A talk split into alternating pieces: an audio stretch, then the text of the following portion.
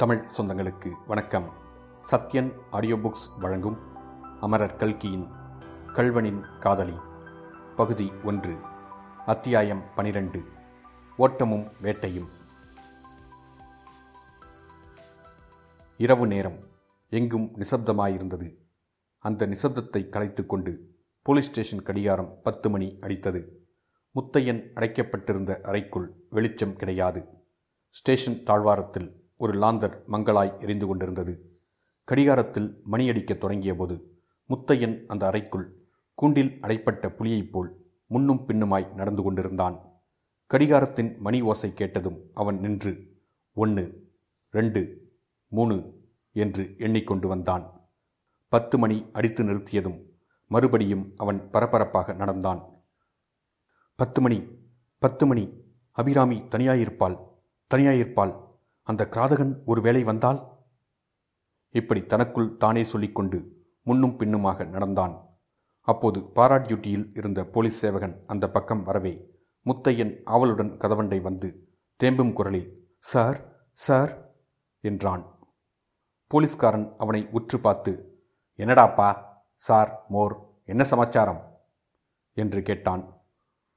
எனக்கு ஒரு உபகாரம் நீங்கள் செய்ய வேண்டும் அதை என் உயிர் இருக்கிற வரைக்கும் மறக்க மாட்டேன். என் தோலை உங்களுக்கு செருப்பாய் தைத்து போடுவேன். இதற்குள் அந்த சேவகன் வேண்டாம்டாப்பா வேண்டாம். எங்களுக்கெல்லாம் சர்க்காரிலேயே செருப்பு தைத்து கொடுக்கிறார்கள். ஏதோ உபகாரம் என்றாயே அது என்ன சொல்லு? என்றான். ஐயா அரை மணி நேரத்திற்கு என்னை விடுதலை பண்ணுங்கள். வீட்டுக்கு போய் பார்த்துவிட்டு உடனே திரும்பி வந்து விடுகிறேன். உங்களுக்கு ஒன்றும் கெடுதல் வராது. நீங்கள் வேணுமானாலும் என் பின்னோடு வாருங்கள். போலீஸ்காரன் சிரித்தான். ரொம்ப பேஷான யோசனை. அப்படி என்னப்பா வீட்டிலே அவசரம்? என்னத்தையாவது வைத்துவிட்டு மறந்து போய் வந்துவிட்டாயா? என்று கேட்டான். ஐயா நீங்களும் அக்கா தங்கைகளுடன் பிறந்திருப்பீர்கள். என்னுடைய தங்கை வீட்டிலே தனியாயிருக்கிறாள். அதுவோ தெருக்கோடி வீடு. அவளை யாராவது தெரிந்தவர்கள் வீட்டில் கொண்டு போய் விட்டுவிட்டு உடனே திரும்பி வந்து விடுகிறேன். போலீஸ்காரன் இதற்கு இடி இடி என சிரிக்கத் தொடங்கிவிட்டான். அண்ணே அண்ணே இங்கே வா. என்று கூப்பிட்டு கொண்டே சிரித்தான். இதை கேட்டு லாந்தரின் அடியில் டைரி எழுதி கொண்டிருந்த இன்னொரு போலீஸ்காரன் எழுந்து வந்தான். அண்ணே இந்த பையனுக்கு அவசரமாய் வீட்டுக்கு போக வேண்டுமாம் ரொம்ப அவசரமாய் போக வேணுமோ? அப்படி என்ன அவசரமாம்? இந்த பையனுடைய தங்கை வீட்டில் தனியாயிருக்கிறாளாம். நீ வேணா துணைக்கு போகிறாயா அண்ணே? இதை கேட்டதும் இரண்டாவது போலீஸ்காரனும் விழுந்து விழுந்து சிரித்தான். இரண்டு பேரும் சிரித்துக்கொண்டே அங்கிருந்து போனார்கள். முத்தையின் முகத்தில் சொல்ல முடியாத கோபம் ஜொலித்தது. அவன் கைகளை பிசைந்து கொண்டு நின்றான். இதுவரைக்கும் மூலையில் உட்கார்ந்திருந்த குறவன் அச்சமயம் எழுந்து வந்து முத்தையனை முகத்துக்கு நேராக உற்று பார்த்தான். இப்போ என்ன சாமி சொல்றீங்க? என்றான். முத்தையன் பேசாமல் இருக்கவே நான் சொல்கிறபடி கேட்டீங்கன்னா கட்டாயம் தப்பிச்சு கொள்ளலாம். சரிதானா? என்றான். சரி என்றான் முத்தையன்.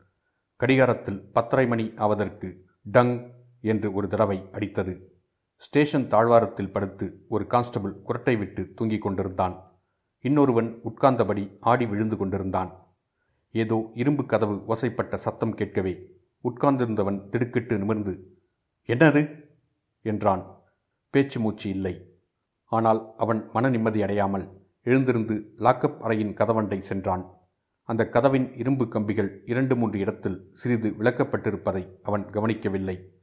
கதவுக்கப்பால் நின்று கொண்டிருந்த குறவனை பார்த்து என்னடா குறவா? என்ன சத்தம்? என்று கேட்டான். குறவன் என்ன சாமி கேட்கிறீங்க? என்று கேட்டுக்கொண்டே கதவண்டை வந்தான். வந்தவன் பளிச்சென்று கைகளை கம்பிகளின் வழியாக வெளியே நீட்டி அந்த போலீஸ் சேவகனின் கழுத்தை கெட்டியாய் பிடித்து கொண்டான். போலீஸ்காரன் என்ன திமிரியும் அந்த பிடியிலிருந்து விடுவித்துக் கொள்ள முடியவில்லை. அவனுடைய விழிகள் பிதுங்கின. இதற்குள் முத்தையன் கம்பி விளக்கப்பட்டிருந்த இடத்தின் வழியாய் கையை நீட்டி போலீஸ்காரன் பையிலிருந்து சாவியினால் பூட்டி திறந்து தாழ்பாளையும் விளக்கினான். உடனே வெளியில் வந்து குறவன் சொன்னபடி போலீஸ்காரன் வாயில் துணியை வைத்து அடைத்தான். தன்னுடைய மேல் துணியினால் அவன் கைகளையும் இறுக்கி கட்டினான். குறவன் மின்னல் மின்னும் நேரத்தில் வெளியே வந்து அந்த போலீஸ்காரனுடைய கால்களையும் கட்டி கீழே உருட்டியதும் இரண்டு பேரும் ஓடிப்போய் வாசல் கதவை திறந்தார்கள். அந்த சப்தம் கேட்டு தூங்கிக் கொண்டிருந்த போலீஸ்காரன் திடுக்கிட்டு விழித்து கொண்டான். வாசல் கதவை திறந்து கொண்டு இரண்டு பேர் ஓடுவதை பார்த்ததும் டேஞ்சர் எஸ்கேப் ஷூட் ஷூட் என்று கத்திக்கொண்டே தன் கையிலிருந்த துப்பாக்கியை எடுத்து சுட்டான். குண்டு ஸ்டேஷன் கூரை மேல் போய் தாக்கி கட்டிடம் கிடுகிடுக்கச் செய்தது. வெளியில் வந்த முத்தையன் குறவன் என்ன ஆனான்? என்று கூட திரும்பி பார்க்கவில்லை. கோதண்டத்திலிருந்து கிளம்பிய ராமபாணம் என்பார்களே அதுபோல அவன் நேரே தன்னுடைய வீட்டை நோக்கி ஓடினான். இரவு நேரமாகையால் வீதிகளில் ஜன நடமாட்டம் இல்லை. ஆனால் அவன் ஓடிய வழியில் தெருநாய்கள் எல்லாம் குறைத்தன சில நாய்கள் அவனை தொடர்ந்து ஓடி வந்தன அதையெல்லாம் அவன் பொருட்படுத்தாமல் சந்து பொந்துகள் வழியாக புகுந்து அதிவேகமாய் ஓடினான். கடைசியில் வீட்டை அடைந்தான். கதவு சாத்தியிருந்தது. வீட்டிற்குள் விளக்கு இல்லை. முதலில் கதவை மெதுவாக இடித்தான். பிறகு ஓங்கி இடித்தான். அபிராமி அபிராமி என்று கம்மிய குரலில் அலறி அழைத்தான். பேச்சு மூச்சு இல்லை. கொஞ்ச தூரத்தில் போலீஸ்காரர்கள் கூச்சலிட்டு கொண்டு ஓடிவரும் சத்தம் கேட்டது. சட்டென்று கதவின் நாதாங்கி இருக்கும் இடத்தை பார்த்தான். கதவு வெளிப்புறம் பூட்டியிருப்பதைக் கண்டான். ஐயோ அபிராமி அபிராமி நீ என்ன ஆனாய்? எங்கே போனாய்? இத்துடன் அத்தியாயம் பனிரெண்டு முடிவடைந்தது. மீண்டும் அத்தியாயம் பதிமூன்றில் சந்திப்போம்.